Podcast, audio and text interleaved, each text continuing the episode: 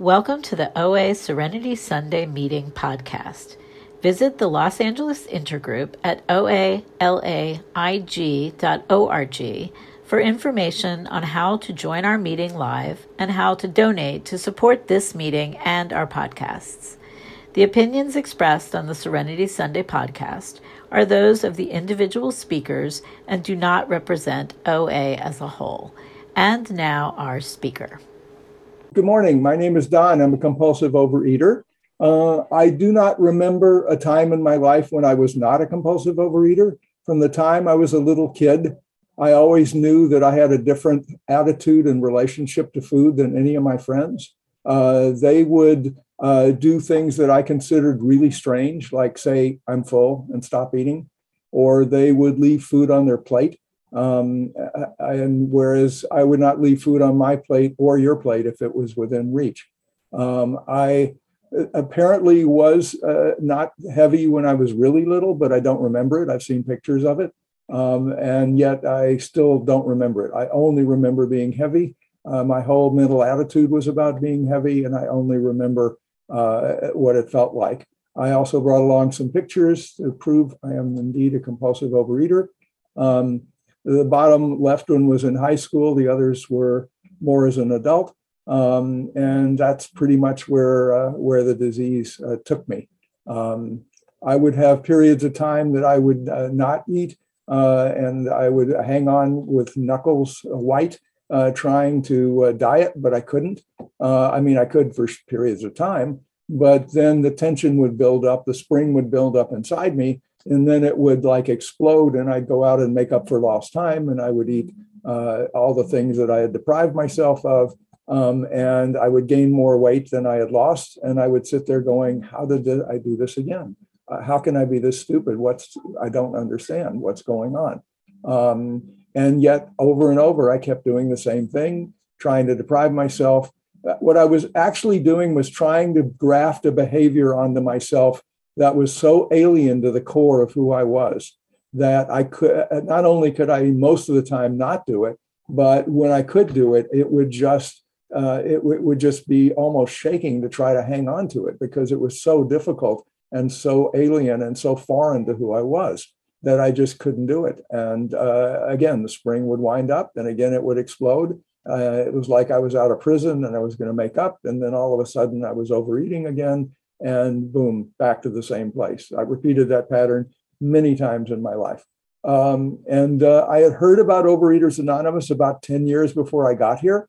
Uh, the reason I didn't go is that my ego would not fit through the door. It was way too big. It was, you know, you, you should be able to do this yourself. In other areas of my life, if I've had goals for the most part, if I really cared about them, I've been able to achieve them. Uh, and I, I, I, did well in school, and I, have uh, uh, feel comfortable professionally, and I feel I've had a long-term marriage. Uh, and yet, uh, when it came to food, it just kicked my ass. It would just every time get me. And I kept thinking, there's a gimmick, there's an angle, there's something I haven't tried yet. There's there's there's got to be something out there that I can find. I remember the beginning of Star Trek had this thing about space, the final frontier, and I kept thinking food, the final frontier. Uh, it's the one place in my life where it was a mess, um, and uh, and I couldn't uh, I, I, couldn't understand it, and I and I didn't get why I couldn't do it. Uh, but that was a reality. Uh, every time I tried, I got my ass kicked, uh, and it was over and over again. Um, so I, I, finally got myself. I, I remember it vividly. I was laying in bed, feeling this giant stomach, and going, you know, I give up. I clearly can't do this by myself. And I don't know what this OA thing is, but I know that uh, you know I, I, I, I've tried everything else.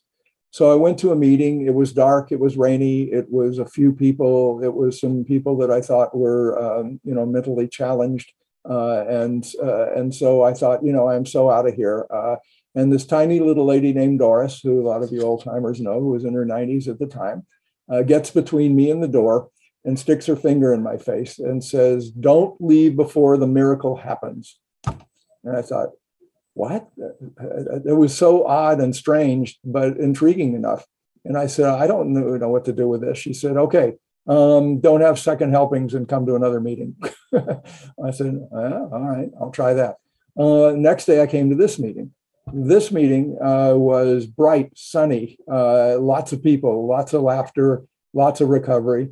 And I saw things that I never thought were possible. I saw uh, Natalie, who had uh, lost 350 pounds and had it off for over at the time 25 years. Uh, I thought I didn't think that was possible. Uh, I, I, there was a secret part of me that thought, you know, I'm completely different and I'm always doomed to be this weight, and I'm always doomed to be overweight. And uh, here I thought for saw for the first time people that really had uh, had had uh, overcome it and I didn't know what it was, and but I knew that there was something there, and I thought, you know, nothing else has worked, so I'm going to try it. Um, I, uh, I, my my uh, sponsor Michael uh, was uh, the only one who came up to me and said, "If you'd like to call me, here's my number." And that's how he became my sponsor, and we're still together now uh, for uh, over 24 years. So um, it's it's been a, a great journey with him. Uh, and but at the time, it was more of a diet club, to be honest. It was more of a okay, I want to be the poster boy for OA, back to my high achieving uh, background, and I want to know uh, how uh, how much can I get, how quickly can I get it, how little can I give in return, and how soon can I get out of here. That was my complete attitude when I came in, because it was, of course, all about me. Um, it, it's uh, I'll talk more about how that changed uh, when I get to the solution part, but it, it, it you know, the, I was lucky. I got abstinent the very first day. Um, I lost the weight relatively quickly over a period of six months. Um, and then I thought, boy, I can cruise. I got this down. And within a year, my pants were getting tight and I was getting heavy. And I thought, don't tell anybody. You are the poster boy. You know, you've got to be uh, look good. And then I fortunately realized it was exactly the opposite of what I needed to do. I needed to tell everybody because it was all of the keeping things secret and keeping things inside me and trying to be, you know, terminally cool that was keeping me from uh, recovering. So um, I did. I started telling people, and uh, that made a big difference. Uh, suddenly, it wasn't a shameful secret. It was a disease we all had. People were nodding and saying, "Yeah, yeah, I've had that experience." Um, because it was not a pink cloud straight line. It was some ups and downs, just the same way that life has its ups and downs. There's some days I feel great, some days things aren't going the way I want them to, and I don't feel so great. Um, but I, I, have tools to deal with it now that I never had before.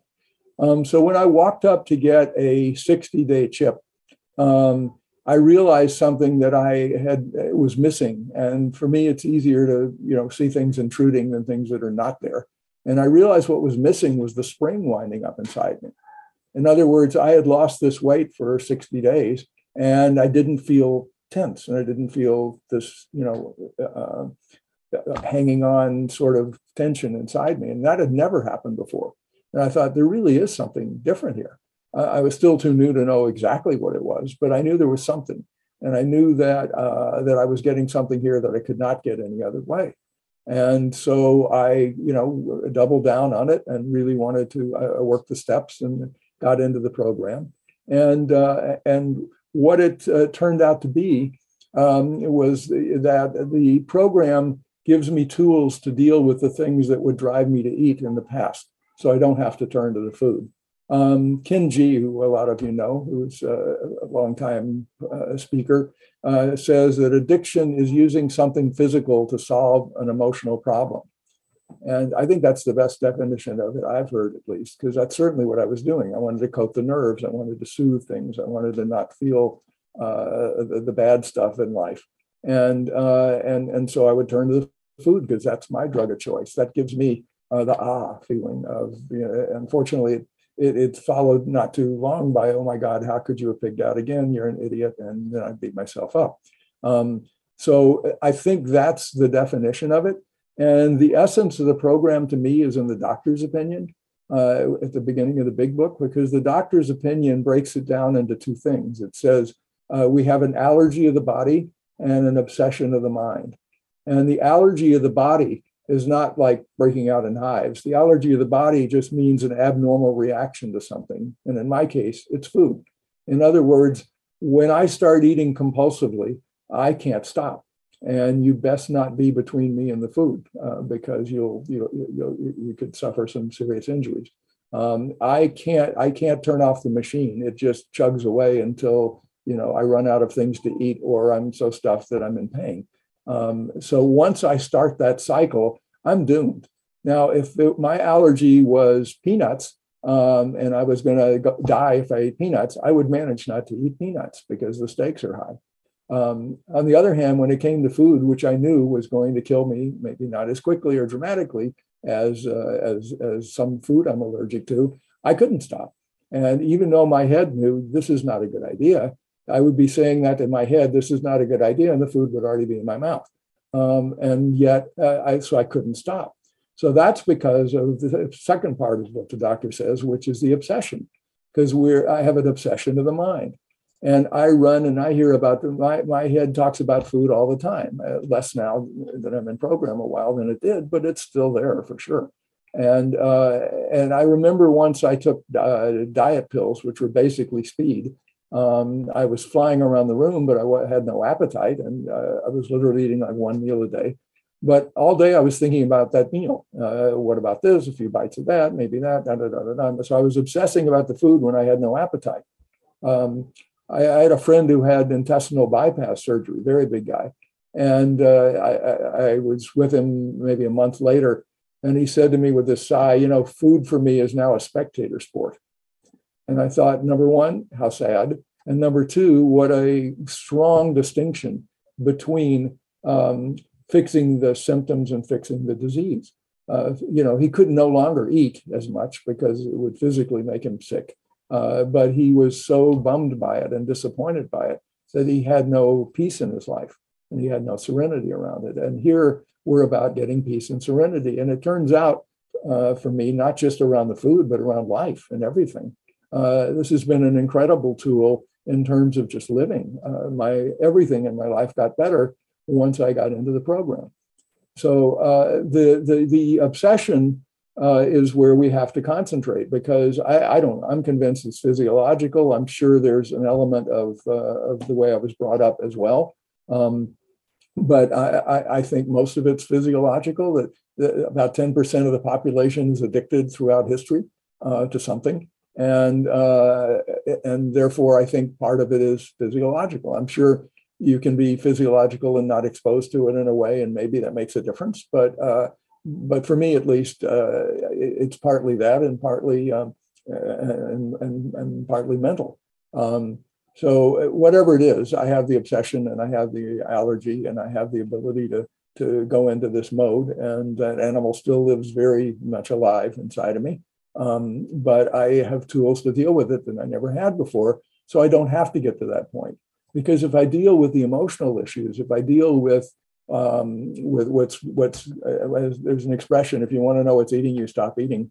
Um, that and uh, if i deal with what's eating me uh, and if i can get some serenity around my life then i don't have to turn to the food. I don't need it the same way that i used to which was this desperate feeling of i've got to get it inside me and i've got to do it quickly because i was a fast eater because i didn't want anybody to see how much i was eating um, and I was a night eater, so I could do it, you know, uh, all night and and not have a lot of people looking at me.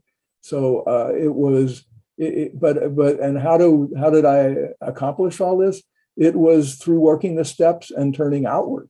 It was uh, starting with the with the the fourth step where I made a list of inventory, and then the, another column is what was my role in it. And I started realizing that, you know, I wasn't the victim I thought I was, that I was actually doing a lot of these things to myself. And when I put myself in other people's shoes, somebody who's done something I don't like, and I think, you know, what, what would I do if I were them? Sometimes I do the same thing.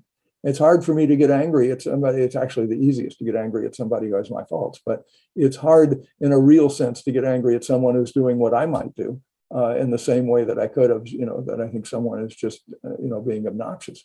Um, so I, uh, it was an outward turning. It was a genuine shift in focus from, you know, my initial attitude of self-centered, what can I get for myself here, uh, to what can I do for others? Um, because it's really what I do outward. And that improved my family life, and that improved my professional life, and that certainly improved my food life. Um, because I was reducing the need to go into this. And uh, sponsoring, which by the way is one of the strongest tools uh, in the arsenal, in my opinion, um, keeps me focused on other people who uh, who are struggling and other people who need help and other people who are going through what I went through. and it reminds me daily that uh, I could be, you know, back there and what and how hard it is and how I need to keep in fit spiritual condition um, because it's really a 24 hour reprieve. Um, it, it, doesn't matter that I have 24 years. Uh, it only matters what I do in the next, you know, 24 hours. Um, if anything, having all that time makes me arrogant and go, you know, you can relax a little. You got this. Look at that. You know, but that's not the case. Uh, that's just the disease trying to uh, lure me back into the into the routine, which uh, it constantly tries to do. Um, I had a sponsee who has a gift for um, analogies. Who said, uh, "That's five minutes, Don." All right, thanks, Lewis. Who said, "I can't stay clean today on yesterday's shower."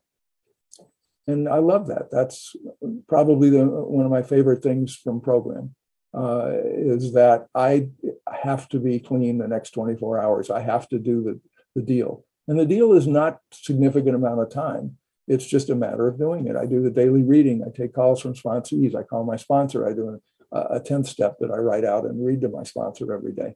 Um, it's just, but it's just a matter of doing those things in, in order to stay spiritually fit. And when I hear my mind going, oh, you don't need to do this or you don't need to do that, I know I'm in trouble. I know something's going on. It's like a barometer. It's like a little alarm bell that says uh, uh, time to, uh, to, to to reconnect and do take what we call contrary action, which is the opposite of what I feel to do. Uh, listening to my head got me up, you know, to the picture size that you just saw. Uh, listening to program is what keeps me serene, serene on a day-to-day basis. Uh, and again, I, am far from perfect on this. There are days when I overeat. There's days when uh, my food isn't clean. There's days when things don't go well. Um, but I don't let that take me back into the uh, well, you've blown it, you may as well which is how I used to think. Uh, once I blew the diet, it was okay. I'm, all the bets are off. Uh, I'm gone. Uh, you know, leave me alone. And um, and that's I don't have to do that today. I have a choice that I never had. I have a a, a few seconds between the impulse and the action that I never had. Uh, before, if I thought about eating and there was food nearby, it was in my mouth. Before I had a chance to even think about it, maybe intentionally because I didn't want to think about it uh, now I have a chance to go, wait a second, is this a good idea? Is this something I want to do? Um, and it's about rigorous honesty. It's about really being uh, clear about who I am and where I am and, and uh, how I'm going to do things and how I'm going to make things. Uh, what am I really feeling? Because um, if I keep it inside, that's what happened before, and all the gremlins come out in the darkness. Um, I, I, found that the, the, the scary things in my um, in my mind, like little, you know, in a dark attic that that jump out and scare me and uh, attack me. Uh, if I pull them out in the sunlight, they're kind of small and shriveled. Uh, but in the dark attic, they're really scary, and they really can get me and, and get me my adrenaline pumping and get me into a bad place. So it's about keeping honest. It's about really being clean about who I am and trying to uh, to give it to others and trying to be honest with my sponsor and honest with the people around me. And my life gets better. Uh, my life gets better. Um, when I get into a, uh, a bad time and then things are not going my way and I'm, I'm unhappy and I'm this and that, uh, you know, I have to. I, I, I, the other favorite thing in the big book is uh, page 417 called On Acceptance, uh, which is acceptance is the answer to all my problems today. And when I'm disturbed, it's because some person, place, or thing is not to my liking. And I need to concentrate more on, my attitude than on what needs to be changed in the world. Uh, that's the essence of it. It's it's like things are happening and there's nothing I can do about it. Things are happening and uh, you know uh, God maybe has a bigger plan than than I can see. Uh, and by the way, most of the time in my life, uh, when things have gone badly and I've really been upset about something I wanted that I didn't get. Uh, I'd find out years later why it was better that I didn't get it. Um, and so I keep that in mind. I go, you know, there's a reason for this. Uh, things will, uh, things will, uh, will, will, maybe not be the way I want them right now, but there'll be a reason for it, and I'll find out eventually. And it gives me a chance to sort of uh, get serene about it and accept it because accepting something that's real, uh, uh, how holding a resentment against someone or against something that I can't change, uh, I'm the only one that feels that. The other people are usually not even aware. Um, or the, and if it's a situation, that it's certainly not aware. Uh, So it's me holding it, and it's and what's it doing to me to keep it inside me? It's not healthy. It doesn't do me any good. So if I let go of it, I can get a peace and a serenity. I can get an ah, and I can get a, a moment of okay, um, you know, there's ups and downs, and I will uh, I will glide uh, I will glide through it.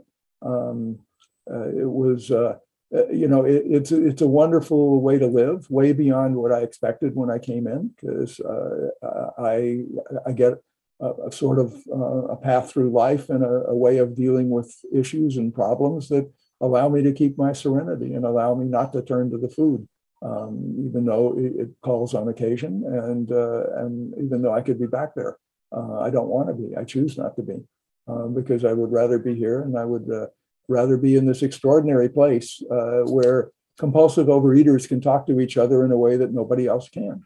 Um, my analogy is okay. I'll, I'll wrap it up with a quick analogy. Uh, take someone who was blind from birth and tell them what the color orange looks like. How would you do it?